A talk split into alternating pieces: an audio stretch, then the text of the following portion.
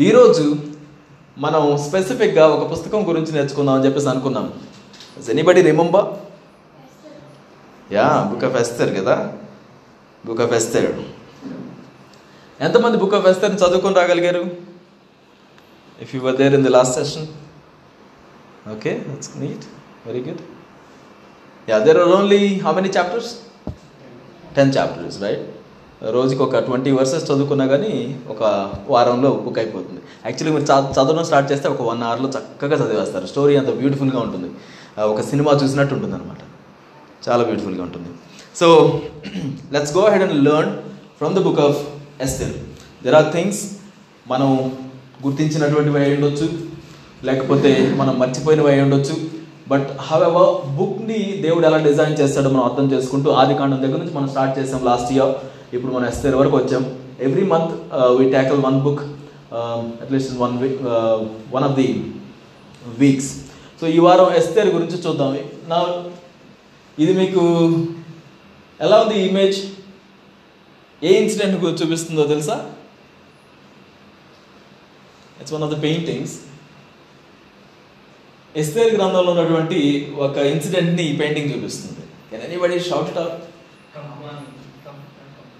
Feast, Complain? feast, uh, the Hama, Hamam and uh,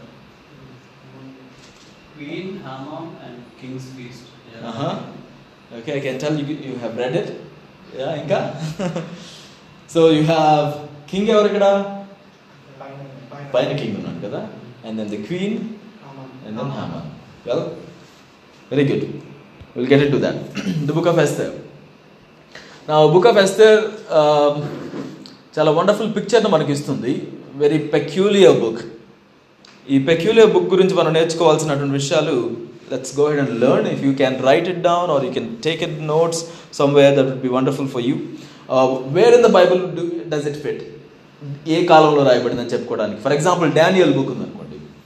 Daniel ఇంకా మనం చదువుకోలేదు కదా? అంటే వరుస క్రమంలో చదువుకుంటూ వస్తే డానియల్ తర్వాత ఎప్పుడో వస్తుంది? కావ్య గ్రంథాల తర్వాత అది వస్తుంది. మేజర్ ప్రాఫిట్స్లో వస్తుంది.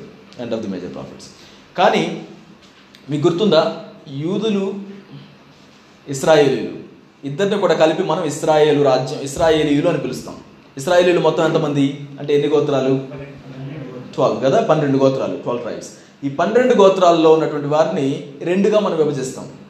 రాజ్యానికి వచ్చేటప్పటికి రెండు రాజ్యాలు అయ్యాయి. ఒక రాజ్యాన్ని మనం యోధా రాజ్యం అంటాం రెండో రాజ్యాన్ని ఇస్రాయేల్ రాజ్యం అంటాం. సో రాజుల కాలంలో ఇస్రాయేల్ అంటే ఎన్ని గోత్రాలు? పది గోత్రాలు. యూదా అంటే రెండు గోత్రాలు.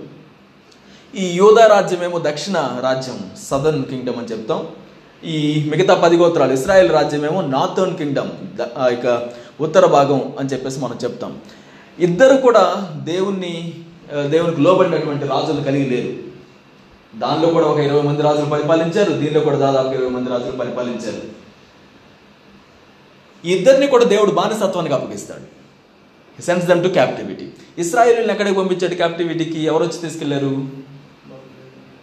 అషూరీస్ రైట్ అషూరియులు వచ్చేసి వీళ్ళందరినీ తీసుకుని వెళ్ళిపోయారు ఈ పది గోత్రాల వారిని అసీరియన్స్ అని పిలుస్తాం వాళ్ళని. పది గోత్రాలు వాళ్ళని తీసుకెళ్ళిపోయారు. వాళ్ళు ఇంక మరలా వెనకకి తిరిగి రాలేదు. అక్కడి నుండి వాళ్ళు చల్లా చెదరైపోయారు. భారతదేశంలో కూడా ఉన్నారు. ఇంకా రకరకాల ప్రాంతాల్లో చల్లా చెదరైపోయారు. అదే యూదా ప్రాంతంలోకి వచ్చేటప్పటికి వీళ్ళని దేవుడు ఎవరికి అప్పగించాడు? బాబిలోనియన్స్ బబులోను అనేటువంటి సామ్రాజ్యానికి అప్పగించాడు. అక్కడికి వెళ్ళేటప్పుడు ఇర్మియా గారు ప్రవచనం చేస్తుంటారు మనం నేర్చుకున్నాం ప్రీవియస్ బుక్స్లో ఎజ్రాలు నేర్చుకున్నాం నెహమాయాలు నేర్చుకున్నాం అంతకు ముందు దినవృత్తాంతాల గ్రంథాల్లో మనం నేర్చుకున్నాం. ఇర్మియా గారు ఏం చెప్తారంటే ప్రవచిస్తారు? ఆయన ఇదిగో బబులోన్ నుంచి వాళ్ళు వస్తున్నారు తీసుకెళ్ళిపోతారు. తర్వాత ఏం చేస్తారు? సెవెంటీ ఇయర్స్లో మరలా ఐ బ్రింగ్ యూ బ్యాక్ అని ఆయన చెప్తారు. సో సెవెంటీ ఇయర్స్ జరిగినటువంటి సందర్భం. ఆ బబులోను రాజు ఎవరు? అప్పటికి వారిని తీసుకుని వెళ్ళింది అని అంటే నెబకత్ నేసర్ మీకు గుర్తుందా? దానియల్ గ్రంథంలో నెబకత్ నేజర్ కనబడతాడు. సో దానియేలు గ్రంథం ముందు జరిగింది. ఆ బబులోనికి వెళ్ళబోయేటువంటి సమయంలో రైట్ వెళ్ళబోయే సమయంలో దానియల్ గ్రంథం స్టార్ట్ అవుతుంది. నబికత్ నేజర్ దగ్గరికి అందరూ వచ్చేసారు వాళ్ళల్లో దానియల్ని వాళ్ళ యొక్క స- వాళ్ళ యొక్క ఫ్రెండ్స్ని ఎన్నుకున్నాడు రాజు. That that's the timeline of it నా డానియల్ బుక్ తర్వాత ప్రాబబ్లీ మనం దీన్ని అర్థం చేసుకోవడం కోసం స్పెసిఫిక్గా ఎజ్రా జరుగుతుంది. ఎజ్రా ఎప్పుడు? సెవెంటీ ఇయర్స్ అయిపోయిన తర్వాత. అయిపోయిన వెంటనే the first year after seventy years అప్పటికి బబులోనియన్ కింగ్డమ్ వచ్చి పర్షియన్ కింగ్డమ్ అవుతుంది. బబులోన్ పర్షియన్ కింగ్స్ చేత పరిపాలించబడడం ప్రారంభమవుతుంది. ఫస్ట్ కింగ్గా ఉంటాడు కోరేష్ సైరస్ అని పిలుస్తాం. కోరేష్ మొదటి సంవత్సరంలోనే ఈ డిగ్రీ చేస్తాడు. దేవుడే నాకు తెలియజేశాడు మీరు వెళ్ళండి మందిరాన్ని కట్టండి అని చెప్తాడు. ఎజ్రా గ్రంథంలో మనం చూస్తాం. ఎజ్రా గ్రంథంలో మందిర నిర్మాణం జరుగుతుంది. అంటే అంతకుముందు కూల్చివేయబడింది నెబుకద్ కాలంలో. ఈ ఎజ్రా గురించి మనం నేర్చుకున్నాం దాని తర్వాత నెహమాయ గురించి మనం నేర్చుకున్నాం. నెహమాయ ఏం చేశాడు? ఎజ్రాలో మందిరం కట్టబడింది. నెహమాయలో వాల్స్ కదా? ఎరుషలేం యొక్క వాల్స్ కట్టబడ్డాయి. చుట్టూ కూడా వాల్స్ కట్టబడ్డాయి. దానికి దీనికి మధ్య చాలా గ్యాప్ ఉంది. ఎజ్రా కాలంలోను నెహమాయ కాలంలోను మధ్యలో గ్యాప్ ఉంది. ఆ గ్యాప్లో జరిగినటువంటి story Esther. Okay?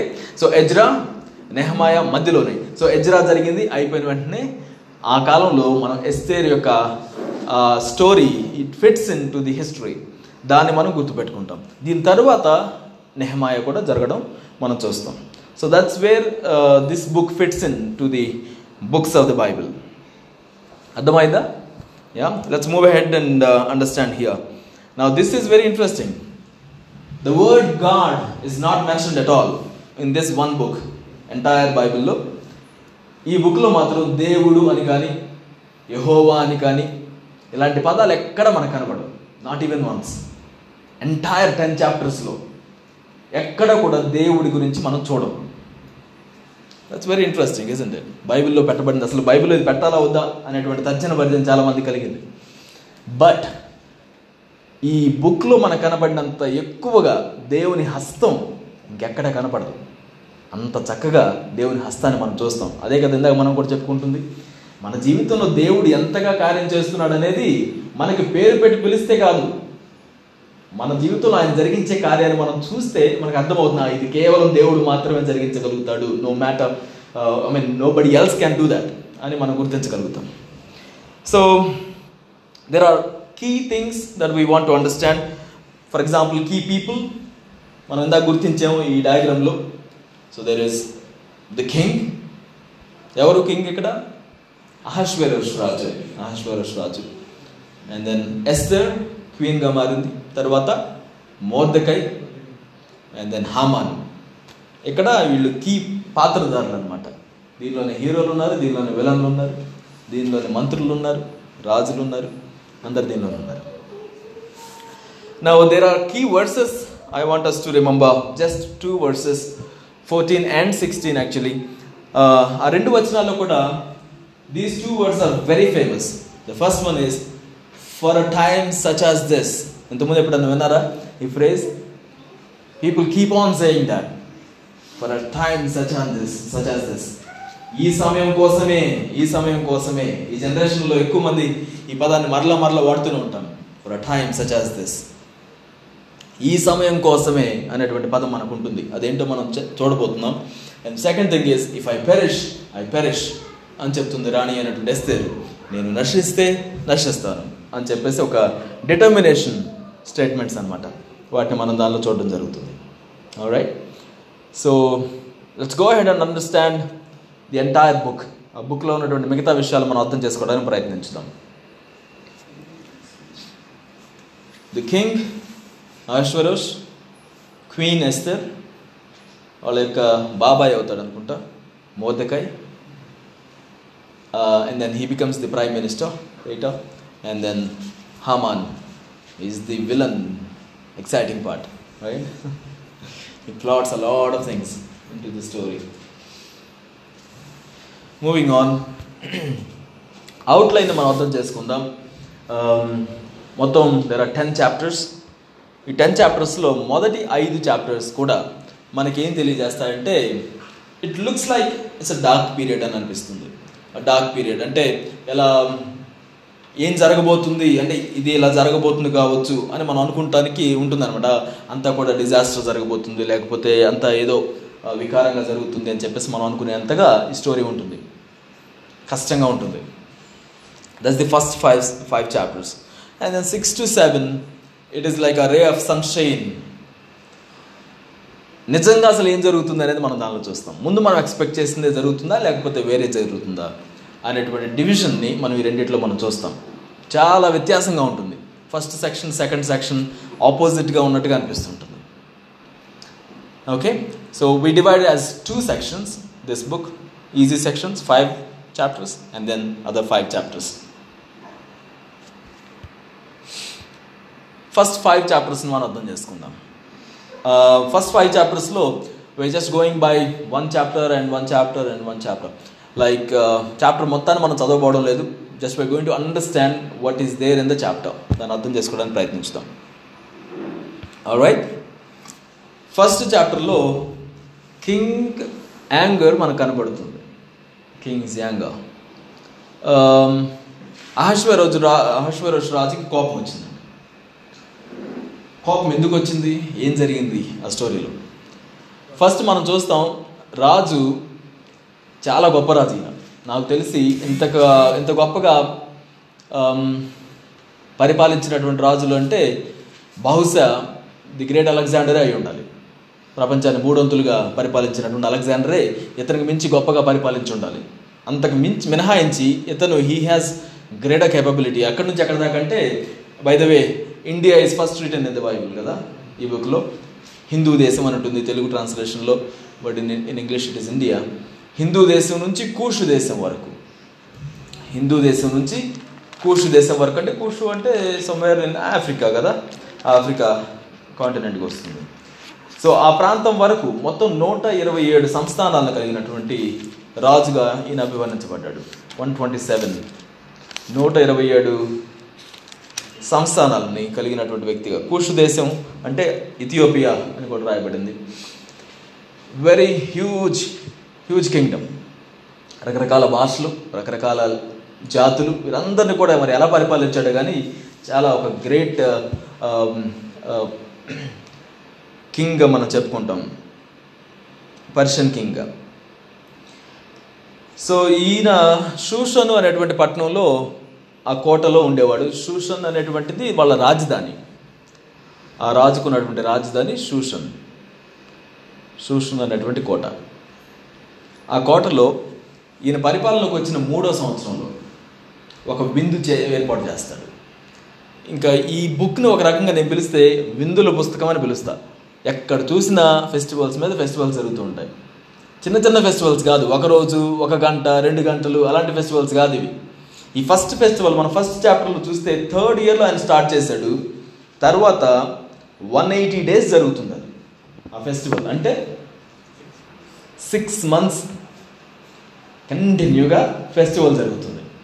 మరి ఆయన యొక్క పరిపాలన ఎలా జరిగిందో తెలియదు కానీ ఫెస్టివల్స్లో మాత్రం అందరూ పార్టిసిపేట్ చేశారు. ఆయన యొక్క అధిపతులందరూ కూడా వచ్చి సిక్స్ మంత్స్ ఎంటైర్గా తన యొక్క తన ఎంత గొప్పవాడో తన యొక్క తన దగ్గర ఎంత ఆస్తి ఉంది మొత్తాన్ని కూడా చూపించుకుంటూ కింగ్ హోదాకు తగినటువంటి విధంగా ఆయన అది ఇస్తాడు. దాని తర్వాత సిక్స్ మంత్స్ అయిపోయిన తర్వాత ఇంకొక సెవెన్ డేస్ అందరికీ కూడా మరలా విందు చేస్తాడు. అది అయిపోయేటప్పుడు ఇంకో సెవెన్ డేస్ అందరికీ విందు చేసినటువంటి ఆ సమయంలో అందరూ బాగా తాగుతూ ఉన్నారు ద్రాక్షారసం తాగుతూ ఉన్నారు ఇంకా తాగుతూ ఉన్నారు తాగి తాగి ఆయన అనుకున్నాడు మరి ఇప్పుడు నా రాణి అయినటువంటి వష్తి వష్తి అనే ఆమె రా రాణిగా ఉన్నారు. ఆమె ఇప్పుడు వచ్చేసి అందరి ముందు ఆమె సౌందర్యాన్ని చూపిస్తే బాగుంటుంది అని చెప్పేసి ఆశపడ్డాడు. ఆయన దగ్గర ఉన్నటువంటి నపుంసకులను కొంతమందిని పంపించాడు ఒక ఏడుగురిని పంపించి రాణిని ఆహ్వానించండి అని చెప్పారు పాపం రాణి కూడా తను కూడా సెలబ్రేట్ చేసుకుంటుంది. ఆమె కూడా ఒక విందు ఏర్పాటు చేసింది అక్కడ ఉన్నటువంటి స్త్రీలందరికీ కూడా. బట్ రా రాజు ఆజ్ఞాపించినప్పుడు రమ్మని చెప్పేసి పిలిచినప్పుడు ఆమె తృణీకరించింది. వెళ్ళడానికి ఇష్టపడలేదు.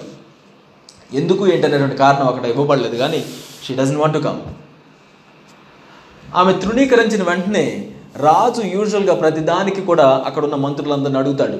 ఇది ఏంటి? మనకున్నటువంటి పద్ధతి ఏంటి? విధానం ఏంటి? అని అడిగినప్పుడు ఆయన దగ్గర ఉన్నటువంటి వాళ్ళు ఇంకొక కొంతమంది ఉన్నారు.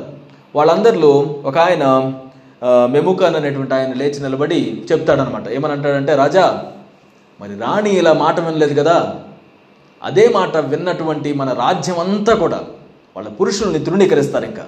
వాళ్ళ ముఖం మీదనే మేము చేయమని చెప్పేసేస్తారు. నేను ఎందుకు నీ మాట వినాలి? అని చెప్తారు.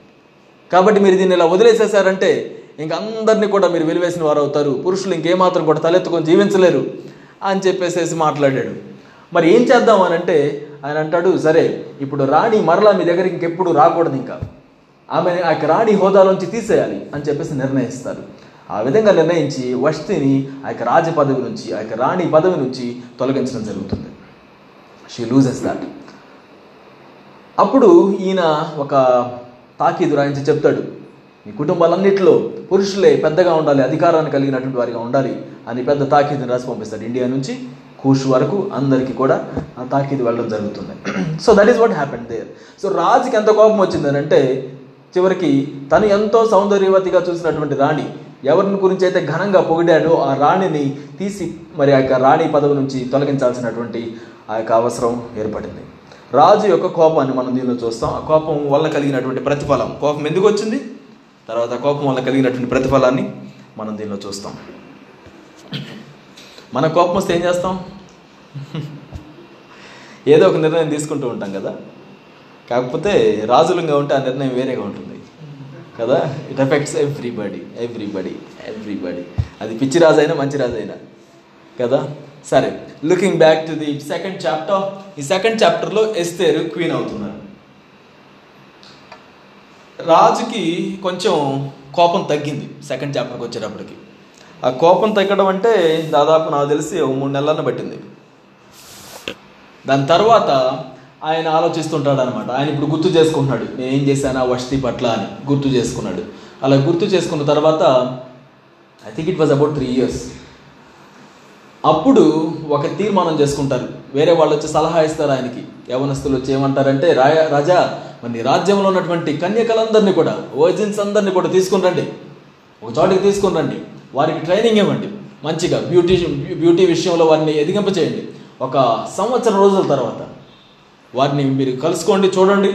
ఎవరు మీకు నచ్చితే వారిని రాణిగా మీరు అభిషేకించవచ్చు అని చెప్పేసేసి సలహా ఇచ్చారు. ఈ సలహా బాగా నచ్చింది రాజుకి. రాజుకి నచ్చిందే తడవుగా అందరినీ తీసుకొని వచ్చారు. ఆ యొక్క రాజ్యంలో ఉన్నటువంటి ఆ యొక్క ఆ కన్యలుగా ఉన్నటువంటి ఆడపిల్లలందరినీ కూడా తీసుకొని వచ్చి ఆ రాజు దగ్గర ఉండేటువంటి హేగే అనేటువంటి ఒక నపుంసకుడి చేతికి అప్పగించారు. ఆయన వాళ్ళందరినీ కూడా ఒక సంవత్సరం రోజులు వాళ్ళని పోషించడం వాళ్ళందరి యొక్క బాధ్యతలు వహించడం చేశాడు. అదే జాబితాలో ఎస్తేర్ రావడం జరిగింది. ఎస్తేర్ ఎవరు? ఒక యూదా వంశానికి అంటే పర్టికులర్గా బెన్యామీన్ గోత్రానికి చెందినటువంటి వ్యక్తి. ఆమెకు హదస్సా అని పేరు. వాళ్ళు హదస్సా అని పిలుచుకునేవారు. కానీ ఎప్పుడైతే ఈమె రాజు దగ్గరికి వెళుతుందో ఎస్తేరు అని చెప్పేసి పిలవడం ప్రారంభించారు. ఆయన కూడా ఏం చెప్తాడు? మోర్దెకాయ్ కూడా. మోర్దెకాయ్ అనేది ఆయన ఆమె యొక్క బాబాయ్ అవుతాడు. వాళ్ళ యొక్క పేరెంట్స్ హదస్సా యొక్క పేరెంట్స్ చనిపోతారు. కాబట్టి ఈయన కుమార్తెగా స్వీకరిస్తాడు హదస్సాని. స్వీకరించి పెంచుకోవడం ప్రారంభిస్తాడు. తను ఏం చెప్తాడంటే నువ్వు ఏ జాతి నుంచి వచ్చావో ఎక్కడి నుంచి వచ్చావో ఇది మాత్రం రాజుతో చెప్పకు అని చెప్తాడు. ఈమె కూడా అలానే మాట వినింది బుద్ధిగా.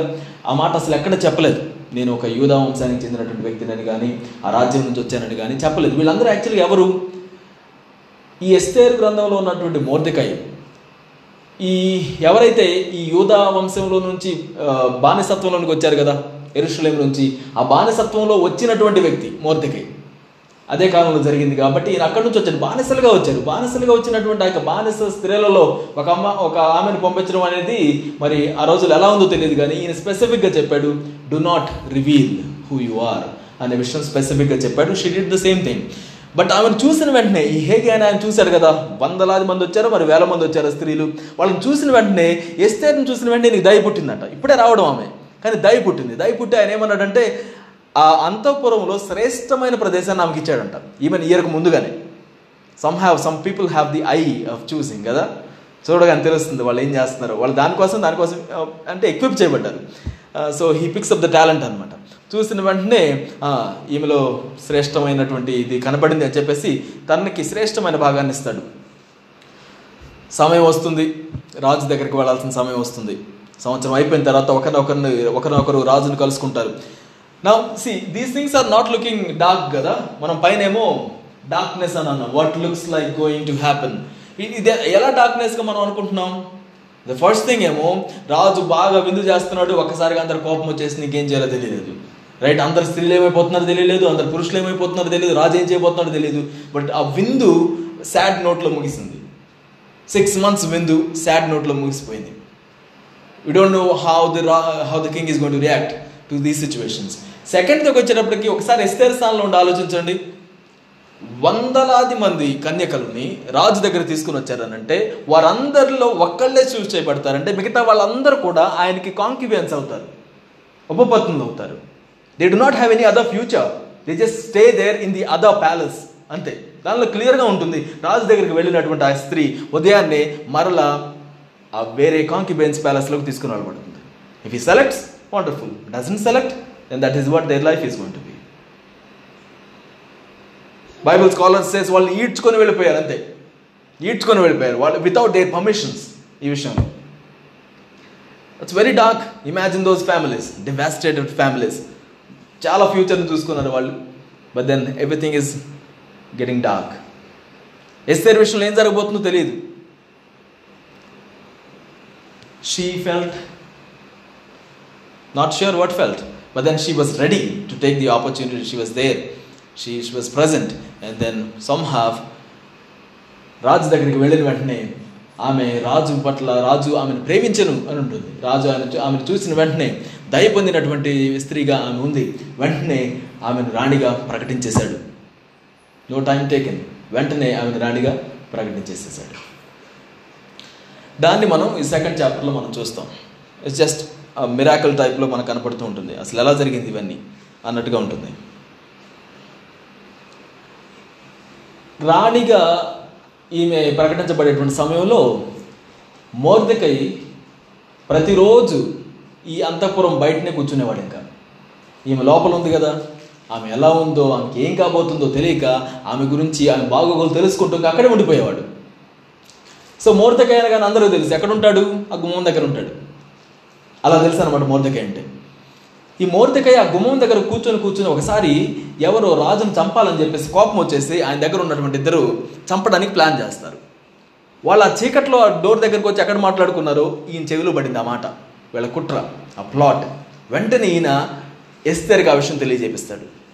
ఎస్తేరు సరాసరిగా రాజు దగ్గరికి వర్తమానం పంపించి మోర్దకయ్య గారు ఈ విషయం చెప్పారంటే మీ మీద కుట్ర జరుగుతుంది చంపడానికి అని చెప్పింపజేస్తుంది అప్పుడు ఆ రాజు నిజంగానే దాన్ని కనుగొని అక్కడ అది నిజమా కాదా అని అది నిజంగానే ఆయన చంపడానికి ప్రయత్నించారు. వెంటనే వాళ్ళిద్దరు ఊరు దీపించేస్తారు ఎవరైతే దాన్ని చేశారో ఊరు దీపించేస్తారు అలానే మోర్దకే సహాయం చేశాడు కదా సహాయం చేసిన ప్రతిదాన్ని రాయడం అనేది ఉంటుంది వాళ్ళకి.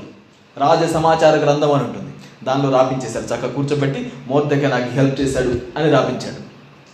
ఈ విషయం మనం తర్వాత మరలా మనం ప్రస్తావించుకుంటాం. ఈ సెకండ్ చాప్టర్ ఎండింగ్లో ఈ విషయం జరుగుతుంది. ఇద్దరు ఉరి తీయబడతారు. ఈయన చక్కగా దాన్ని రాపించి పెడతాడు అది సెకండ్ చాప్టర్లో జరుగుతుంది. ఫస్ట్ చాప్టర్ ఏం జరిగింది? బిందు జరిగింది. రాజు కోపం వచ్చింది. వస్తి రాణి రాజ రాణి పదవి నుంచి తీసివేయబడింది. రెండవ అధ్యాయంలోకి వచ్చేటప్పటికి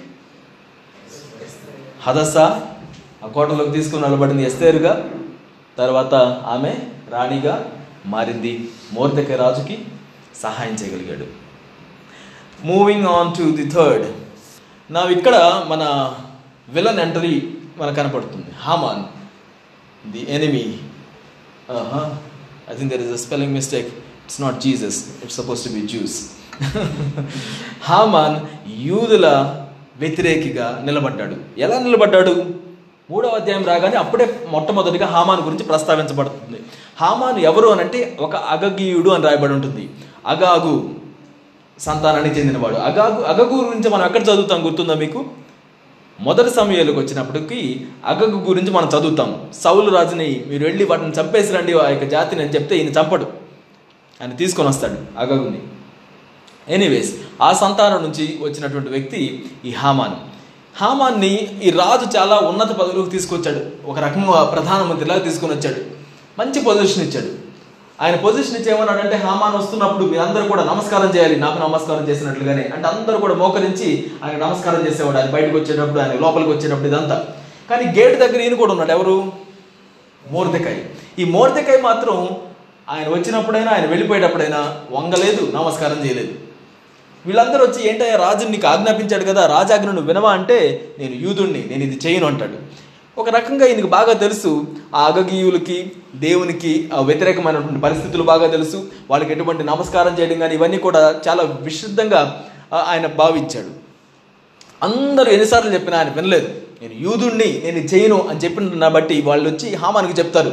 అయ్యా అదిగో అక్కడ ఒక పలానా వ్యక్తి ఉన్నాడు చూసారా ఆ గేట్ దగ్గర అతను మాత్రం మీకు ఇంతవరకు నమస్కారం చేయలేదు గమనించారా? అని చెప్పారు. ఇలాంటి మాటలు చాలామంది బాగా చెప్తారు కదా? మంచి మాటలు స్ప్రెడ్ చేయమంటే స్ప్రెడ్ చేయరు. ఇలాంటివి మాత్రం పని కట్టుకొని వచ్చి షేర్ చేస్తారు. ఇలా పని కట్టుకొని వచ్చి షేర్ చేస్తే ఈ హామాన్ ఇంకా ఆ రోజు నుంచి చూస్తున్నాడు. ఏ మాత్రం వంగుతాడా అంటే సైలెంట్గా ఇలా చేతులు కట్టుకుని ఉంచుంటున్నాడు అంతే. మన సాంప్రదాయంలో చేతులు కట్టుకుంటే గౌరవంగా భావిస్తాం. మామూలుగా వెస్ట్రన్ కల్చర్లో ఎవరైనా చేతులు కట్టుకుంటే తిరస్కారం అని చెప్పింది నేను ఎందుకు వినాలి అన్నట్టు భావిస్తాం. యా లాస్ట్ టైం ఒక ఆయన వచ్చి ఇక్కడ బోధిస్తున్నాడు స్టూడెంట్స్కి బోధిస్తుంటే హీ ఈజ్ అన్ అమెరికన్ వచ్చి బోధిస్తున్నాడు అందరూ చక్కగా లేచి నిలబడి గౌరవంగా ఇలా కట్టుకున్నారు. ఆయనకి ఏమనిపించిందంటే నా మాట ఎందుకు వినాలని అంటున్నారా? మీ వయసు ఎంత అనుకుంటున్నారు? దేవుడు మనం వాడుకోవాలని ఏం చేయాలని చెప్పేసి కోప్పడిపోయాడు ఆయన. తీరా ఏం ఏంటి కారణం ఏంటంటే మన body language has different meanings అనమాట ఎనీవే బహుశా మోర్దకి ఏమాత్రం గౌరవించట్లేదు అక్కడ. లేచి నిలబడలా కట్టుకుని నుంచుంటున్నాడు. నేను ఎందుకు వినాలి అన్నట్టుగానే ఉన్నాడు. అందరూ మోకరించి నమస్కారం చేస్తున్నారు. ఈయనకి మాత్రం ఇంత పదవి ఉన్నా కూడా ఈ పదవి వల్ల ఉపయోగం లేదని అనిపించింది ఆయనకి. ఈ మోర్దకాయని చూసిన ప్రతిసారి కోపంతో వెర్రి కోపంతో నింపబడేవాడు. ఈయన ఏమనుకున్నాడంటే ఒట్టి మోర్దకాయని చంపేస్తే ఏముంది? మోర్దకాయ జాతిని మొత్తాన్ని నేను చంపాలనుకున్నాడు. నాకు కొంతమంది మనసు చాలా కష్టంగా ఉంటుంది. కష్టంగా అంటే నల్లగా ఉంటుందంట.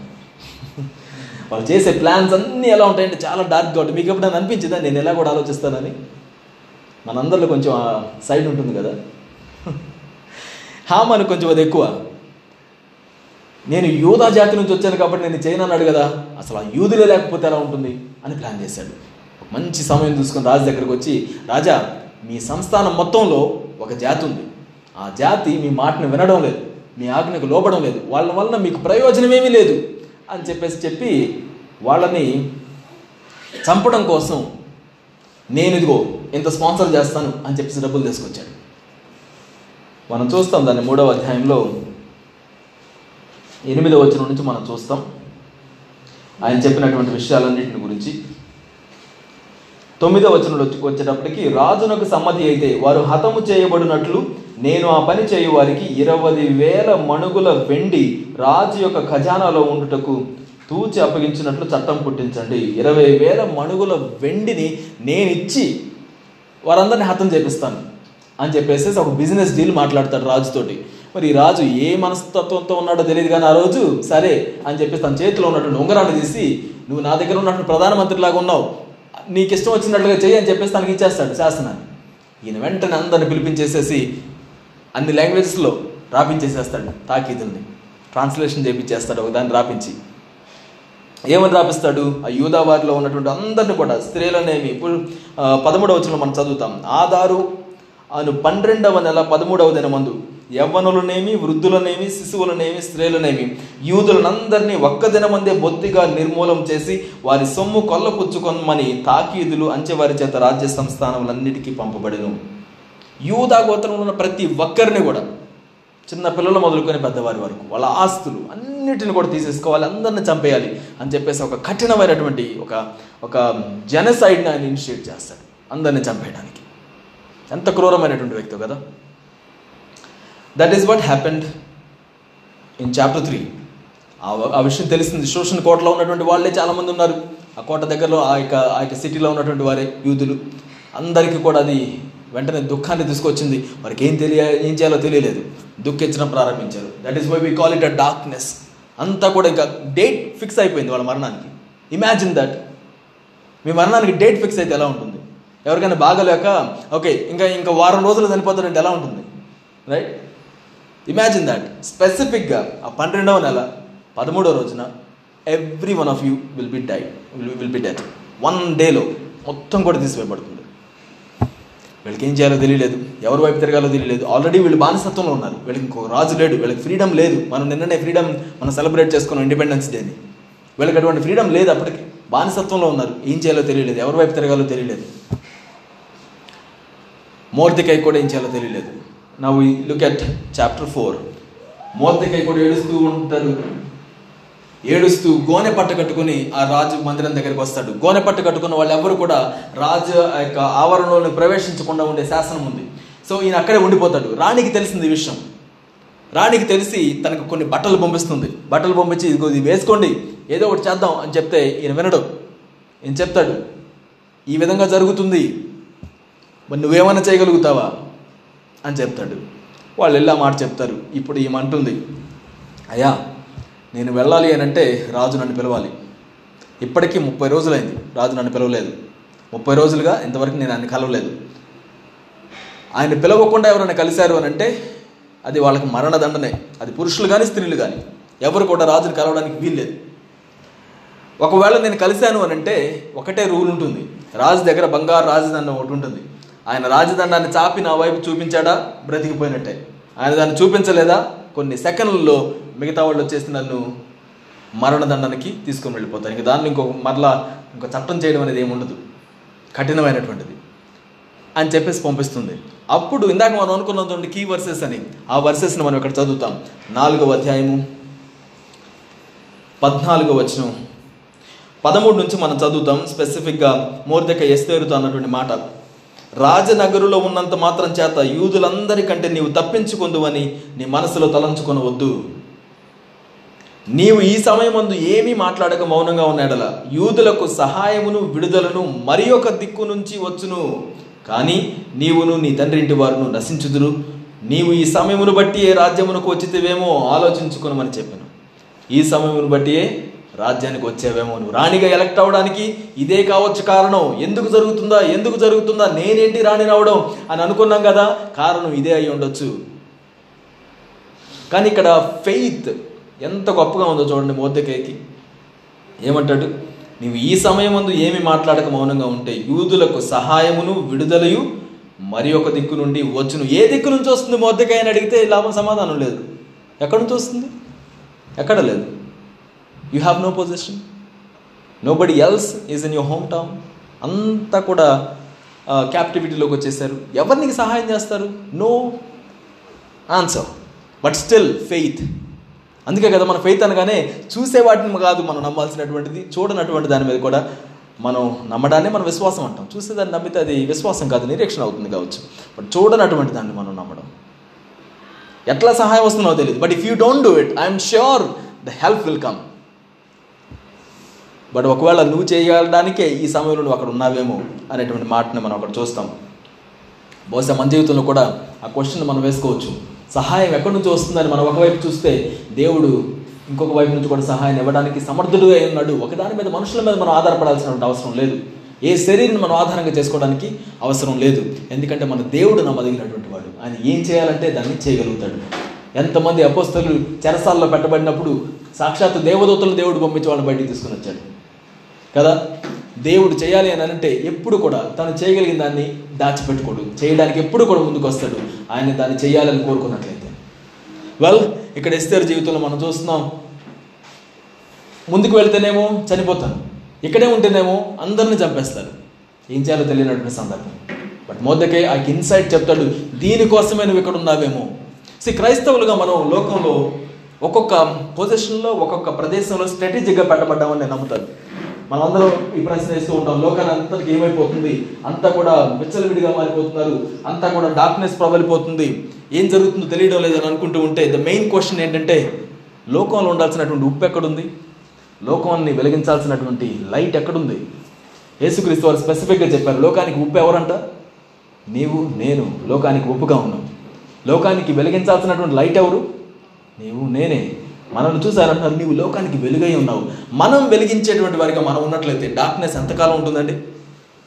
కదా? మనం చేయాల్సింది మనం చేయగలిగితే. బహుశా you are there in that position in your office or in your family లేకపోతే ఇన్ యువర్ కమ్యూనిటీ మీరు ఎక్కడ పెట్టబడ్డారో అక్కడ ఈ సమయం కోసమే దేవుడు మిమ్మల్ని అక్కడ పెట్టి ఉంటాడు. There is something that you have to do there is there is a mission always God has for his kids ఎక్కడికి వెళ్ళినా కానీ. ఒక మిషన్ని దేవుడు మన జీవితంలో పెడుతూ ఉన్నాడు. నా ఇక్కడ ఎస్తేర్ని దేవుడు అక్కడ తీసుకొచ్చినప్పుడు ఎజ్రా జస్ట్ um, మోదకే జస్ట్ రిమైండ్స్ ఈ సమయం కోసమే దేవుడు నేను ఇక్కడ తీసుకుని వచ్చి ఉంటాడు అని. ఇప్పుడు ఎస్తేర్ కూడా ఒక కమిట్మెంట్ తీసుకుంటుంది.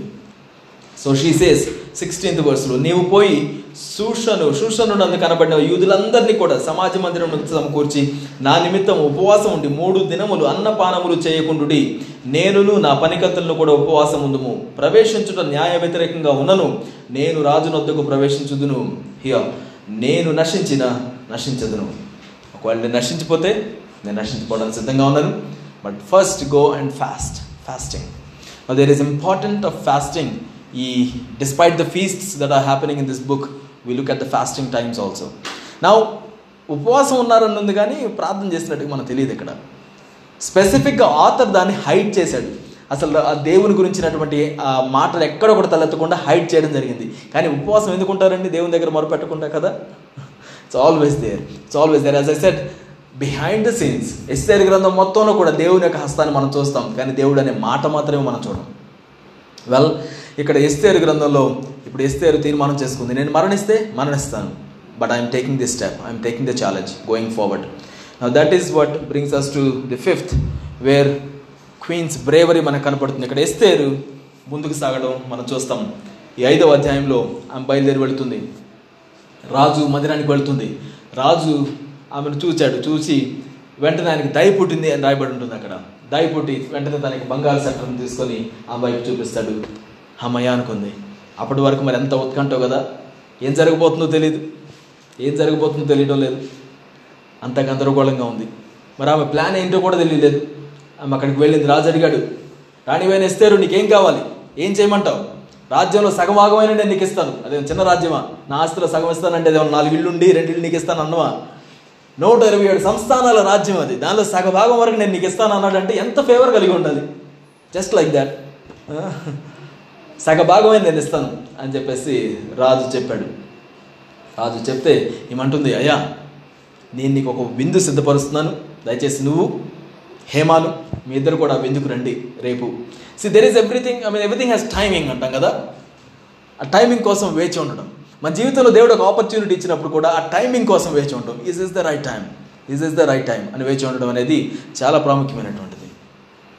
చాలామంది ఆ టైంని చూసుకోకుండానే రూయిన్ చేస్తుంటాం. చాలామందికి స్వార్థ ప్రకటిస్తుంటాం మనం. టైమింగ్ ఏం చూసుకోం? దేవుని దగ్గరికి రా నువ్వు బాగుపడతావు. సంఘానికి రా నువ్వు బాగుపడతావు. ఏదో చెప్పడానికి ప్రయత్నిస్తాను టైమింగ్ ఏంటి? నువ్వు వాళ్ళతో ఆ రిలేషన్షిప్లో ఉండాలి కదా. You you have to have the care for them అది లేకుండానే వాళ్ళని ఏదో దేవుడు ఉన్నాడు నువ్వు తీసుకొని వచ్చేస్తావు అని అంటే అది ఎలా కుదురుతుంది? No there is timing for everything కదా? రాణి నేను ఇస్తారు కదా అర్థమవుతుంది. ఆమె అంటుంది విందుకు రండి. బట్ ద క్వశ్చన్ ఈజ్ శత్రువుని కూడా విందుకు పిలిచిందిగా? కదా? హామానే బద్ధ శత్రువు. తనని తన ప్రజలందరినీ కూడా మరణం చంపడానికి తాకీదు రాయించి పంపించినటువంటి వ్యక్తి. అతన్ని కూడా విందుకు పిలిచింది. ఏం చేయాలో తెలియలేదు. మేబీ ఆయన దగ్గర ఉంటే డైరెక్ట్ చెప్పొచ్చు అనుకుందేమో. నవ్ దట్ డే కమ్స్ వాళ్ళు విందుకు వెళ్తారు విందుకు వెళ్ళిన తర్వాత అప్పుడు కూడా రాజు అడుగుతాడు. రాణి ఆయన ఇస్తారు. మరి మీకు ఏమి ఇవ్వమంటారు? కోరుకోండి. సగరాజ్యాన్ని నేను ఇస్తానని చెప్పేసి మరలా చెప్తాడు. ఈమె అప్పుడు కూడా ఏం చెప్తుంది తెలుసా? This is not the right time ఇంకొక విందుని నేను మీకోసం సిద్ధపరుస్తున్నాను రేపు దానికి కూడా రండి అని చెప్పేసి మనం చేస్తుంది. వినయంగా తను మాట్లాడే మాటలు ఎంత చక్కగా ఉంటాయో మీరు మరలా మరలా దాన్ని చదవాలి. చాలా చక్కగా నేర్చుకోవచ్చు వాటి నుంచి. How do you approach people అనేటువంటిది. Uh, ది సుపీరియర్స్ కానివ్వండి. ఆమె అడుగుతుంది మళ్ళా మీరు అలానే ఈ హామాను మీ ఇద్దరు కూడా రేపటి మీదకు కూడా మీరు రావాలని చెప్పేసి నేను ఆశపడుతున్నాను రేపు మీరు వస్తే నేను కోరుకుంటాను అని ఆంక్ష పెట్టింది రేపు వస్తే నేను కోరుకుంటాను. సో రాజు దానికి ఒప్పుకున్నాడు. ఇప్పుడు హామానికి బాగా సంతోషంగా ఉన్నాడు ఆ రోజు. ఉల్లాసంగా ఉన్నాడు. ఎందుకని? రాజ్యం మొత్తంలో రాజు మరలా హామాను వీళ్ళిద్దరే వెందుకు పిలువబడ్డారు రాణి చేత. ఎలా ఉంటుంది ఆలోచించండి అది? ప్రైమ్ మినిస్టర్ మోదీ మిమ్మల్ని లంచ్కి పిలిస్తే ఎలా ఉంటుంది? ఆయన ఎవరో మనకు తెలిసినా తెలియకపోయినా ఆ పొజిషన్ బట్టి మనం ఇచ్చేటువంటి గౌరవం ఎంత గొప్పగా ఉంటుంది అంటే దాని గురించి మన సోషల్ మీడియా మొత్తం కోడై కూస్తుంది కదా. ఒకటే స్టేటస్లు ఒకటే పొజిషన్ స్టేటస్లు అందరు కంగ్రాచులేషన్స్ ఏం జరగలేదు అక్కడ కానీ కంగ్రాచులేషన్స్ వచ్చేస్తూ ఉంటాయి. ఆ పొజిషన్కి ఉన్నటువంటి లిస్ట్ అలాంటిది. నా హామానికి బాగా మంచిగా హ్యాపీగా ఆ కోటలోంచి బయటికి ఇలా వస్తే ఆ గేట్ దగ్గర నేను ఇలా కూర్చొని ఉన్నాడు. కూర్చొని ఉన్నాడు. ఎవరు? మోదీ ఈయన వంగట్లేదు నమస్కారం చేయడం లేదు ఉన్న మూడు మొత్తం ఒక్కసారిగా కాలరాల్చినట్టు అయిపోయింది. వెంటనే కోపంతో అక్కడ ఆ కోపంతో మరి ఆ రోజు ఏమన్నా అన్నాడో ఏం చేశాడో తెలియదు. మొత్తాన్ని కోపాన్ని తర్వాత కాసేపటికి అణుచుకొని ఇంటికి వెళ్తాడంట. ఇంటికి వెళ్ళి వాళ్ళ ఫ్రెండ్స్ని పిలుస్తాడు వాళ్ళ భార్యని పిలుస్తాడు జరేష్ వాళ్ళ భార్య పేరు. వాళ్ళందరూ కూడా పిలిచి కూర్చోబెట్టి ఇంత పదవి నాకుంది ఇంతగా మరి ఆ యొక్క రాజు నన్ను హెచ్చించాడు రాణి కూడా నన్ను నన్ను హెచ్చించారు. అయినప్పటికీ కూడా ఈ మోర్దకై చూసినప్పుడు ప్రతి నాకు ఉన్నటువంటిది అంతా కూడా ఎందుకు అని నాకు అనిపిస్తుంది. ఈ పదవి నాకు ఎందుకు అని చెప్పేసి నాకు అనిపిస్తుంది అని చెప్పేసి వాపోతాడు. క్లియర్గా మాట్లాడతాడు అది. ఇంత ఇంత నాకున్నా కానీ దానివల్ల ఉపయోగం లేదని నాకు అనిపిస్తుంది అని చెప్తాడు. అది చెప్పిన తర్వాత వీళ్ళందరూ కూడా సలహా ఇస్తారనమాట ఏమని? ఆ మోద్దకే ఉన్నంత వరకు నువ్వు హ్యాపీగా ఉండలేవు. రేపు కూడా విందుంది అంటున్నావు. ఈ లోపుగానే ఆయన్ని చంపేసేస్తే నువ్వు కొంచెం ప్రశాంతంగా ఉంటావు అని సలహా ఇస్తారు. వెంటనే తన సేవకులు పిలిచి ఒక యాభై అడుగుల ఎత్తు ఉన్నటువంటి ఒక ఉరికోయని సిద్ధపాటు చేస్తాడు. యాభై అడుగులు ఎత్తు అంటే ఈ రూమ్ ఎంత ఎత్తు ఉంటుంది? ఒక పన్నెండు అడుగులు ఎత్తు ఉంటుందా? కదా? యాభై అడుగులు ఎత్తు అంటే ఇమాజిన్ చేయండి అంత పెద్ద కోయిల్లో ఉరి తీయాలి అంటే అందరు కనబడాలి అన్నట్టుగా ఒక పనిష్మెంట్ లాగా పెట్టుకున్నాడు. పెట్టుకొని ఇంకా రాజు దగ్గరికి వెళ్ళి మాట్లాడాలి రాజు దగ్గరికి బయలుదేరాడు. ఈలోపు ఆ రాత్రి కాలం రాజుకి నిద్ర రాజు నిద్ర పట్టకపోతే ఇంకొకళ్ళు కూడా నిద్ర పట్టించిన వాళ్ళు కదా యూజువల్గా ఎవరో ఒకరు రావాలి ఏదో ఒకటి చేయాలి. సో ఒక ఆయన పిలిచి సరే రాజు యొక్క సమాచార గ్రంథం ఉంది కదా? ఆ గ్రంథాన్ని ఓపెన్ చేసి చదవడం ప్రారంభించు అని చెప్పేసి చదవడం ప్రారంభిస్తాడు. ఆ చదువుతూ ఉన్నప్పుడు ఈ విషయం బయటకు వస్తుంది. ఏదంటే మోర్దకాయ అనేటువంటి వ్యక్తి నీకు సహాయం చేశాడు. ఇద్దరిని చంపడానికి ప్రయత్నించినప్పుడు ఆ కుట్ర నీకు తెలియజేశాడు అనే విషయం ఈయనకి బాగా తెలిసింది. అది ఈయన చదివిన తర్వాత we get into this part chapter six ఇప్పుడు ఆ స్టోరీ మొత్తం ఒకసారి రివర్స్ అవ్వడం ప్రారంభమవుతుంది. ఆరవ అధ్యాయంలో ఈ మోర్దకాయ గురించి ఎప్పుడైతే రాజు ఉన్నాడో ఆయన అడిగాడు మరి మోర్దకాయ కోసం నేను ఏమైనా చేశానా ఏదైనా గిఫ్ట్ ఇచ్చానా? కనీసం ఏదైనా విందు చేశానా అని అడుగుతాడు. రాజు ఏదైనా తనకి స్టేటస్ తగినట్టుగా చేయాలనుకుంటాడు కదా. అడిగితే వీళ్ళు అన్నారు అయ్యా మనం ఏం చేయలేదండి? ఇక్కడ ఇది రాయలేదు. ఏం చేసినట్టుగా? అని అన్నారు. అంతలోకి బయట ఎవరు వచ్చినాడు అలికి అలికిడ్ అయిందంట ఎవరు వచ్చారో చూడండి అంటే అయ్యా హామాన్ వచ్చాడండి అని చెప్పారంట. హామాన్ ఎందుకు వచ్చాడు ఎందుకు ఈయన చంపేసేయాలి అర్జెంటుగా తీసుకెళ్ళి ఊరికి మీద పడేయాలని చెప్పేసి వచ్చాడు.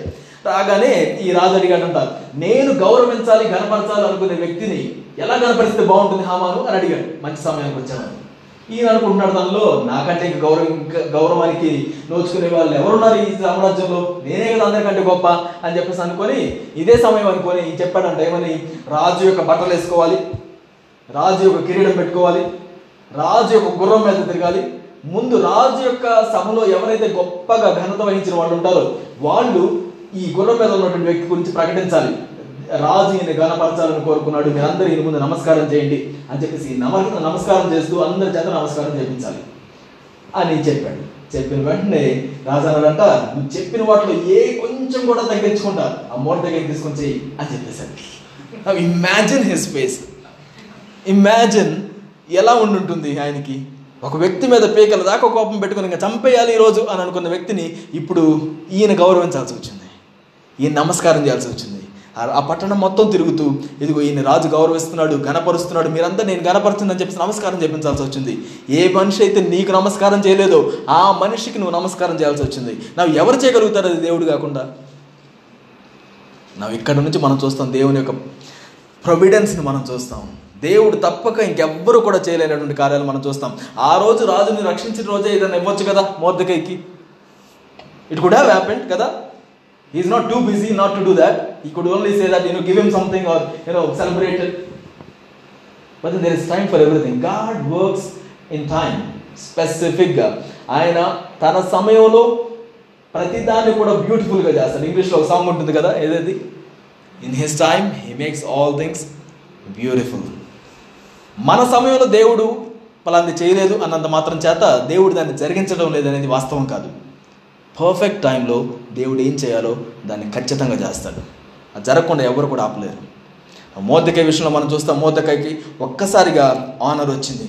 ఈ మనిషి ఇంకా ఇంకో కొన్ని గంటల్లో చనిపోతాడని అనుకుంటే ఈ మనిషిని ఒక్కసారిగా ఆ ఊరు మొత్తం కూడా తెలిసేటట్టుగా పట్టణం మొత్తం తెలిసేటట్టుగా ఆయన చేశాడు. ఇంకేం చేయాలో తెలియలేదు. ఇంకా ఆ రోజు మరలా ఇంటికి పరిగెత్తుకుంటూ వెళ్ళాడు ఈయన. ఆ ఊరేగింపు మొత్తం అయిపోయిన తర్వాత పరిగెత్తుకుంటూ వెళ్ళి ఆయన భార్య దగ్గరికి వెళ్ళి చెప్తాడు ఇలా జరిగిందని. ఆమె స్పెసిఫిక్గా చెప్తుంది ఒకవేళ ఆ మోర్దక యూదుడైతే నువ్వు ఏమాత్రం ఫలితాన్ని చూడవు. ఆ మనిషికి వ్యతిరేకంగా నువ్వు ఉండడమే నీకు నష్టాన్ని తెస్తుంది అని చెప్తుంది ఆమె. ఆమె అలా మాట్లాడుతుందో లేదు రాణి దగ్గరికి రెండో పిలుపు వచ్చింది ఏది? విందు కోసం. ఇప్పుడు ఆయనకి ఏం చేయాలో తెలియడం లేదు. ఒకవైపు కోపంతో ఉన్నాడు ఒకవైపు విందుకి వెళ్ళాలి. సరే విందుకి ఖచ్చితంగా వెళ్ళాలి లేకపోతే ఖచ్చితంగా చంపేస్తారు. కదా? పిలుపు కొన్ని ఎలా ఉంటాయంటే నీకు ఇష్టం ఉన్న ఇష్టం లేకపోయినా వెళ్ళాల్సిందే. రైట్ ఆ వస్తీ వెళ్ళలేదు. ఏం జరిగింది? రాణి యొక్క ఆ యొక్క పదవిని కోల్పోయింది. ఇప్పుడు ఈయన రాణి దగ్గర నుంచి పిలుపు వచ్చింది. పిలుపు రావడంతో పాటుగా వాళ్ళు అక్కడ స్పెసిఫిక్ రాయబడి ఉంటుంది. బలవంతం చేశారంట రాణి దగ్గర నుంచి వచ్చినటువంటి వాళ్ళు. రా తొందరగా రా తొందరగా అని చెప్పేసి ఇచ్చుకుంటూ వెళ్ళిపోయారు రెండవ రోజు స్టార్ట్ అయిపోయింది. రెండవ రోజు బిందు స్టార్ట్ అయింది. మనం that is what we see in chapter seven chapter సెవెన్లో రెండవ బిందు ప్రారంభమవుతుంది. ఆ విందులోనికి అందరు కూర్చున్నారు మంచిగా. రాజుని రాజు మరలా వచ్చాడు అడిగాడు రాణివైన ఏం చేయమంటావు నీ కోసం? ఏంటి నీ కోరిక? అర్ధరాజ్యమైన నేను నీకు ఇస్తాను అని చెప్పేసి మరలా చెప్తాడు. అప్పుడు ఆమె చెప్తుంది అయ్యా నా ప్రాణాన్ని నా జనం జనుల యొక్క ప్రాణాన్ని నాకు అందించండి అని చెప్పేసి ఆమె మాట్లాడుతున్నా దానికి ఏమైంది? దానికి ఎవరేం చేశారు? అనేటువంటి విషయానికి ఇంకా రాజుకి అర్థం కాదు. నీకు అపాయం వచ్చిందా? నువ్వు రాణిగా ఉన్నావు. నీకు అపాయం వచ్చిందా? నీ జనులకు అపాయం వచ్చిందా? ఇది ఎవరు చేయడానికి పూనుకున్నారు? నా దగ్గర నుంచి ఏం రాలేదే? మరి అప్పుడు ఏం చేశాడు మరి? ఈయన? ఏ కలిపాడు? కదా? మొత్తానికైతే ఎవడు వాడు అని చెప్పేసి మాట్లాడితే అప్పుడు ఆమె చెప్తుంది ఈ దుష్టుడైనా హామానే. మనం అదే వెనకున్నటువంటి పిక్చర్లో మనం చూస్తాం. ఈ దుష్టుడైనటువంటి హామానే. అనగానే వెంటనే ఈయన భయానికి గురవుతాడు. రాజుకి ఏం చేయాలో తెలియదు. ఆయన వెంటనే అక్కడి నుంచి లేచి పక్కనే ఉన్నటువంటి గార్డెన్లోకి వెళ్ళిపోతాడు. గార్డెన్లోకి వెళ్ళి అటు ఇటు తిరుగుతూ ఉంటాడు ఏం చేయాలో అర్థం కాక. ఈయన వెనక్కి తిరిగి ఇలా రావడానికి చూసేటప్పటికి ఈయన ఏం చేయాలో తెలియక తన ప్రాణం కోసం కొంచెం బతిలాడుకుందామని చెప్పేసి రాణి ఆయన ఎస్తేరు కూర్చున్నటువంటి ఆ యొక్క స్టూల్ దగ్గరకు వచ్చి అక్కడ స్టూల్ మీద పడి విలపిస్తూ ఉంటాడు. దూరం నుంచి రాజు దాన్ని గమనించి నా ముందే నా రాణి దగ్గరికి వెళ్ళి బలాత్కారం చేయడానికి వెళతావా? అని చెప్పేసేసి ఆ మాట ఈ నోట్లోంచి వచ్చిన వెంటనే బట్టలు వచ్చేసి ఆయన ముఖాన్ని ముసుగేసేసారంట వెంటనే అంతలోకి ఆ పక్కనే ఉన్నటువంటి ఇంకొక బట్టుడు వచ్చి అంటాడు ఏమంటాడంటే అయ్యా వాళ్ళ ఇంటి దగ్గరికి ఇందాక వెళ్ళి వచ్చాను. వాళ్ళ ఇంట్లో యాభై అడుగులు పోయి ఉంది ఒకటి. మోర్దెకాయని ఊరేయడానికి ఈయన చేశాడు. మోర్దెకాయ అంటే ఆ రోజే కదా మంచిగా ఊరేగించాడు. రాజుకు బాగా గుర్తున్నాడు. తన ప్రాణాన్ని కాపాడాడు. అనగానే వీడిని తీసుకెళ్ళి ఊరేయండి అని చెప్తాడు దాంట్లో. అదే రోజు ఒక్క రోజులో తన శత్రువుని తీసుకెళ్ళి ఊరేయాలని చెప్పిస్తాను అనుకుంటే ఆ ఊరి తన మీదకి వచ్చిందిగా? తను తీసుకున్నటువంటి గోతిలో తనే పడినట్టుగా ఎవరు చేయగలుగుతారు దాన్ని దేవుడు కాకుండా? మూర్తిగా ఏమైనా చేశాడా? లేదు. ఎస్తేరేమైనా చెప్పిందా ఉరిదీయాలని చెప్పేసి? లేదు. రాజు ఇది ఇలా కూడా ప్రతిస్పందించవచ్చు నేను ఆల్రెడీ చేశాను ఆల్రెడీ ఇచ్చేశాను దాన్ని నేనేం చేయలేను నిన్ను మాత్రం ఎవరు తాకడు అని చెప్పి చెప్పుండొచ్చు. Because it has that much power రాజు యొక్క గుర్తుతో ఏదైనా బయటికి వెళ్ళిందంటే దాన్ని ఎవరు చెరిపేయలేరు. మన తర్వాత ఉన్నటువంటి అధ్యాయాల్లో దాన్ని చూస్తాం. Nobody can change it రాజు దాన్ని సమర్థించుకొని కూడా ఉండొచ్చు అదే ఆ క్షణంలో. బట్ హీ డిడెంట్ అంతకాలం బాగా హైగా గౌరవించినటువంటి ఒక వ్యక్తి ఇది చేశాడు అని అనగానే తనకు ఉరి తీయడం ఖాయమైపోతుంది. వెంటనే తీసుకెళ్ళి ఉరి తీస్తారు. That is what happens the main enemy is ended in chapter seven moving on to the chapter eight chapter ఎయిట్లోకి వచ్చేటప్పటికి ఇప్పుడు ఎస్తేరు అడుగుతాడు ఇంకేంటి? ఇంకేం చేయాలి? What what else do you want అని అడుగుతాడు. ఎంతటితో ఇంకా సరిపోలేదు.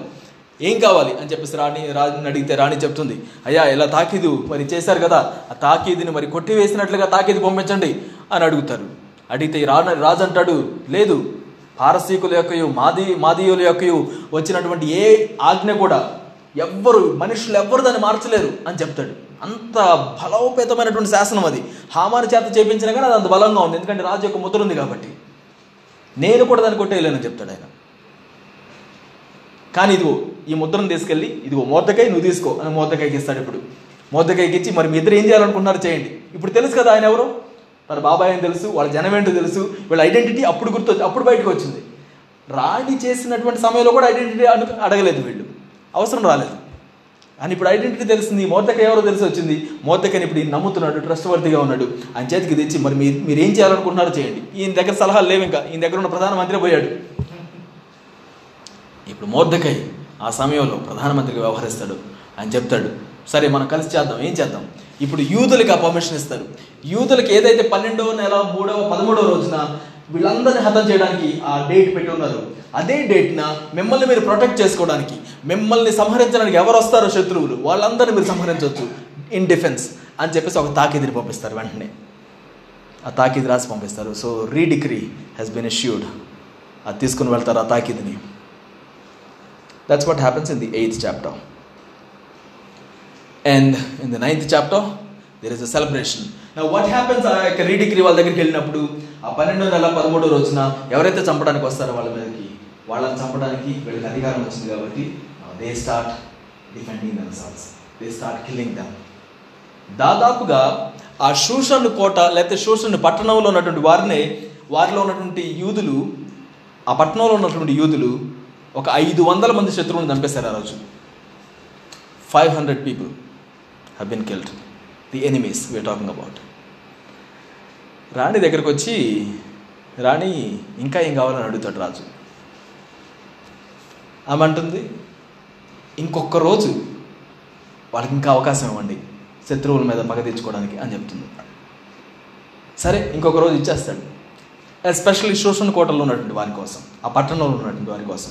ఆ రెండో రోజు దాదాపుగా మూడు వందల మంది శత్రువులను సంహరిస్తారు. యూదులు. వాళ్ళ మీద తిరగబడినటువంటి వాళ్ళని.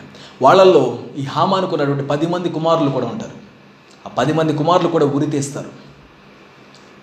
ఆ పది మంది కుమారులు కూడా ఉరి తీస్తారు అందరికీ బాహాటంగా. నువ్వు ఎవరు చేయగలుగుతారు అలాంటి కార్యాలండి? దేవుని ప్రజలకు వ్యతిరేకంగా ఉన్నటువంటి వారికి వ్యతిరేకంగా ఎవరు నిలబడతారు? యుద్ధం యహోవాదే అని మనం మాట్లాడుకుంటే చాలదు. దేవుడు అంటున్నాడు నేను నీ పక్షాన్ని యుద్ధం చేస్తే అది ఎంత గొప్పగా ఉంటుంది నేను చూపిస్తాను.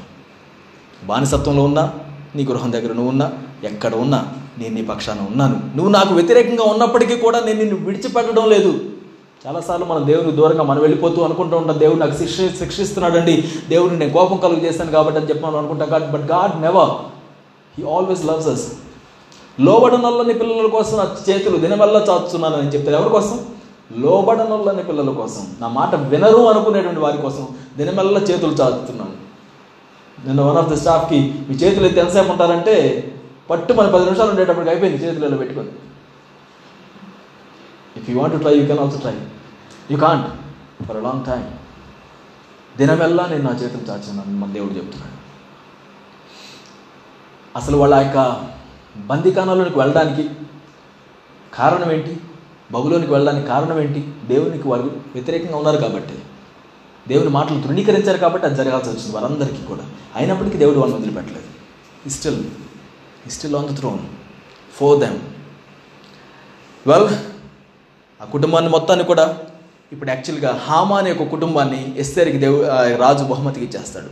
ఆ కుటుంబాన్ని. అది తీసుకొచ్చి ఈమె మోర్దకైకి ఇచ్చేస్తుంది. మోర్దకై పరిపాలించడం స్టార్ట్ చేస్తాడు. నా తొమ్మిదవ అధ్యాయంలో పూరిము అనే మనం చూస్తాం. పూరిం అనేటువంటిది ఇబ్రూ పదం. ఈ పూర్ అనేటువంటి ఫస్ట్ పదం. అదేంటంటే హామాను ఈ యూదుల గురించి ఏదైతే డిగ్రీ చేస్తాడో ఏమని? ఆ పన్నెండవ నెలలో పదమూడవ రోజు అందరిని సంహరించని అంటాడో అది జరగడానికి ముందు ఈ పూర్ అనేటువంటి దాన్ని వాడతాడు. అంటే చీట్లు వేయడం అనమాట చీట్లు రోల్ చేయడం డైస్ రోల్ చేయడం. ఇలాంటిది చేస్తూ ఉంటాడు కొన్ని నెలల వరకు. మంచి రోజు కోసం చూశాడనమాట దాని అర్థం. ఇన్ అదర్ వర్డ్స్ దాన్ని పూర్ అని పిలుస్తాం. అది కాస్త తిరగబడింది. అది పూరీము అనేటువంటి ఒక గొప్ప సాంప్రదాయమైనటువంటి సెలబ్రేషన్గా మారిపోయింది. మంచి రోజు కోసం వాళ్ళు ఉపయోగించినటువంటి ఆ డైస్ కాస్త తిరగబడి ఇప్పుడు వాళ్ళ మంచి రోజుగా మారిపోయింది. పూరిము దినాలని చెప్పేసి దాన్ని ఒక కట్టడిగా నియమించుకున్నారు మనందరూ కూడా వైప్ అవ్వాల్సినటువంటి రోజు. ఈ రోజున దేవుడు మరలా మనకి తిరిగి అనుగ్రహించాడు. శత్రువుల మీద మన పగ తెచ్చుకోవడానికి దేవుడు సహాయం చేశాడు అని చెప్పేసి దాన్ని సెలబ్రేటివ్గా ఉండడానికి అందరికీ ఒక ఆజ్ఞాపూర్వకంగా మోర్దకై రాసి పంపించడం జరుగుతుంది. పూరిము ఫెస్టివల్ మనం దానిలో చూస్తాం. And then in the tenth chapter we see Mordecai as the prime minister ఆయన ప్రధానమైనటువంటి మంత్రిగా దేవుడు నియమించాడు. ఎవరు ఆయన బానిసగా వచ్చినటువంటి ఒక వ్యక్తి. పర్షియన్ కింగ్డమ్ ఒక గ్రేట్ ఎంపైర్కి బానిసగా వచ్చినటువంటి ఒక వ్యక్తి ఒక ప్రైమ్ మినిస్టర్ అయిపోయాడు. యు రిమెంబర్ నెబుకద్ నజర్ కాలంలో ప్రైమ్ మినిస్టర్గా ఎవరున్నారు? Daniel became the prime minister Belshazzar కాలంలో వాళ్ళ కొడుకు స్థానంలో కూడా డానియలే ఉన్నాడు. ముగ్గురు రాజుల కాలంలో డానియలే ప్రధానమంత్రిగా పరిపాలించాడు. ఎవరు? బానిసత్వం నుంచి వచ్చిన వాళ్ళే.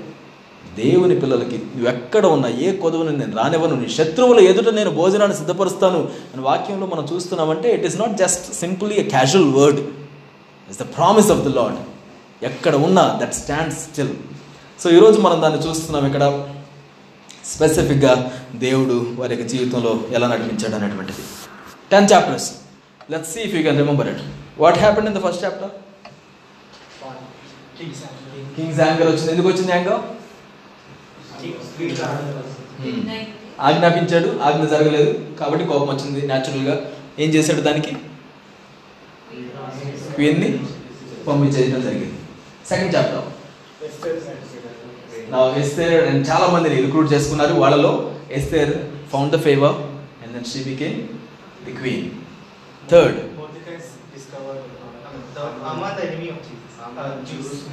yeah ఇక్కడ సెకండ్ చాప్టర్ ఎండింగ్లో మనం ఇది చూస్తాం. ఇది మోదకై రాజుకు హెల్ప్ చేయడం. ఇద్దరు ఆయన మీద ప్లాట్ చేస్తే ఆయన హెల్ప్ చేస్తాడు. వాళ్ళిద్దరు గుర్తిస్తారు నా థర్డ్లో హామాన్ ఈజ్ ఇంట్రడ్యూస్డ్ కదా? The enemy is introduced the antagonist the enemy is introduced ఇప్పుడు ఎనిమీ ఏం చేస్తాడు? ఒకళ్ళ మీద పక్క కోసం జాతి మొత్తాన్ని కూడా సమూల నాశనం చేయాలని చెప్పేసి ఒక డిగ్రీ ఇస్తాడు. ఎవ్వరు ఏ మనిషి మార్చలేని డిగ్రీ అది. చిన్న చిన్నది కాదు. రాజు కూడా దాని తర్వాత క్యాన్సిల్ చేయలేనంత డిగ్రీ ఆయన బాగా ప్లాట్ చేసి చేశాడు. అదే చీట్లు వేసి పూరి పూర్ చేసి చేశాడంట అది. అన్నీ చేశాడు. And chapter four fast time fasting ఏం చేయాలో తెలియలేదు. ముందు చూస్తే గొయ్యి వెనక చూస్తే నుయ్యి ఏదో ఉంటుంది కదా సామెత. అలా అయిపోయింది వాళ్ళ పరిస్థితి. ఎక్కడి నుంచి సహాయం వస్తుందో తెలియదు. But then Mordecai I believe the help will come if Esther wants to do it she can do it అని తను నమ్మాడు. ఈమె కూడా ఉపవాసం ఉంది. తన దగ్గర ఉన్నటువంటి అందరూ ఉపవాసం ఉన్నారు. మొత్తానికైతే she did that then chapter five Esther రాజు దగ్గరికి వెళ్ళింది. తన ప్రాణాన్ని అయితే మొత్తానికి సేవ్ అయింది. And then she invited king and Haman for the banquet and then what happened so the middle also there is a banquet కదా? Starting there is a banquet and the middle also there is a banquet happening so three days chapter six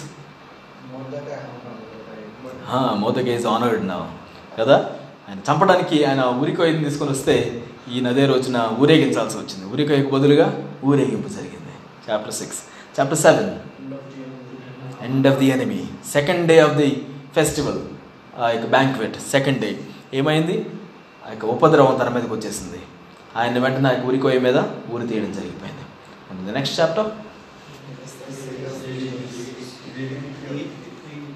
yeah A chapter అది? Chapter eight రీడిగ్రీ వచ్చింది. ఆ యొక్క డిగ్రీని cancel చేయడానికి లేదు. కాబట్టి రీడిగ్రీ చేయాల్సి వచ్చింది. అది it it was a it was actually helpful thing కదా. మామూలు రీడిగ్రీ అయితే ఐఎమ్ క్యాన్సలింగ్ ఇట్ అంటే క్యాన్సలింగ్ అంతే. ఆ ట్వెల్త్ మంత్లో థర్టీన్త్ డే ఎవరు కూడా వాళ్ళని చంపరు. అంతే. బట్ ఈసారి ఈ డిగ్రీ ఎలా ఉంది? ఆ శత్రువులను మొత్తాన్ని కూడా పగ తెచ్చుకునే అంతగా ఉంది ఆ డిగ్రీ ఖచ్చితంగా you are the you can defend yourself అని చెప్పేసి um, మొత్తం మీద మనం ఆ యొక్క శోషణ పరిస్థితుల్లోనే దాదాపు ఎనిమిది వందల మంది చంపేసినట్టు మనం చూసాం కదా. బట్ ఆ శోషణ కాకుండా మిగతా ప్రావిన్సెస్ అన్నిటిలో వన్ ట్వంటీ సెవెన్ ప్రావిన్సెస్లో మొత్తంలో దాదాపుగా డెబ్బై ఐదు వేల మంది శత్రువులను హతం చేశారు ఆ రోజున. Seventy five thousand enemies so you see Haman is not the only enemy seventy five thousand enemies were also there along with it right and then moving on what happened? Mordecai, uh, there is Purim, the festivals, of course, the, te- the ninth festival uh, వచ్చింది. వాళ్ళు ఇంకా అసలు ఇంకా మేమందరం కూడా X ఏమంటాం extinct అయిపోతాం ఇంకా అయిపోయింది మా జాతి అని అనుకునేటువంటి సమయంలో వాళ్ళకి ఫెస్టివల్ సీజన్ స్టార్ట్ అయిపోయింది. They started celebrating it thirteenth day వాళ్ళందరూ కూడా చంపేస్తారు ఫోర్టీన్త్ డే వాళ్ళు సెలబ్రేట్ చేసుకుంటారు. ఈ శోషణ కోటలో ఉన్నటువంటి వాళ్ళు మాత్రం ఫిఫ్టీన్త్ డే సెలబ్రేట్ చేసుకుంటారు. So they had like thirteenth fourteenth fifteenth celebration days so they have set the degree and then the tenth చాప్టర్లోకి వచ్చేటప్పటికి what do we Mordecai as prime minister interesting word అంటే తెలుసు? The last ending word it's yes తన దేశస్థులలో చాలా మందికి ఇష్టడుగా ఉండెను.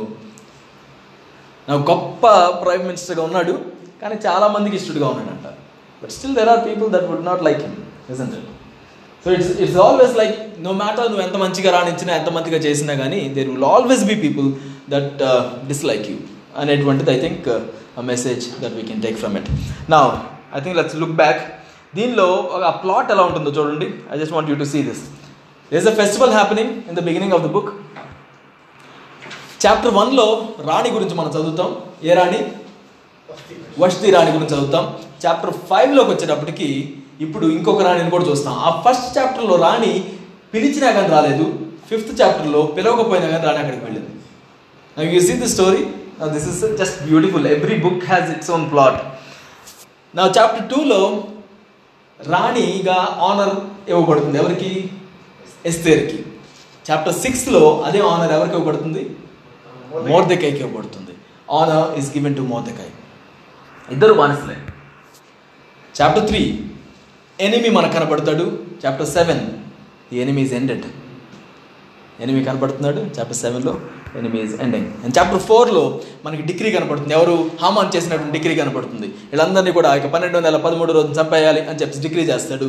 అదే chapter ఎయిట్కి వచ్చేటప్పటికి ఆ డిగ్రీ తారుమారు అవుతుంది శత్రువులను చంపేయడానికి వాళ్ళకి డిగ్రీ వెళ్తుంది. How is the story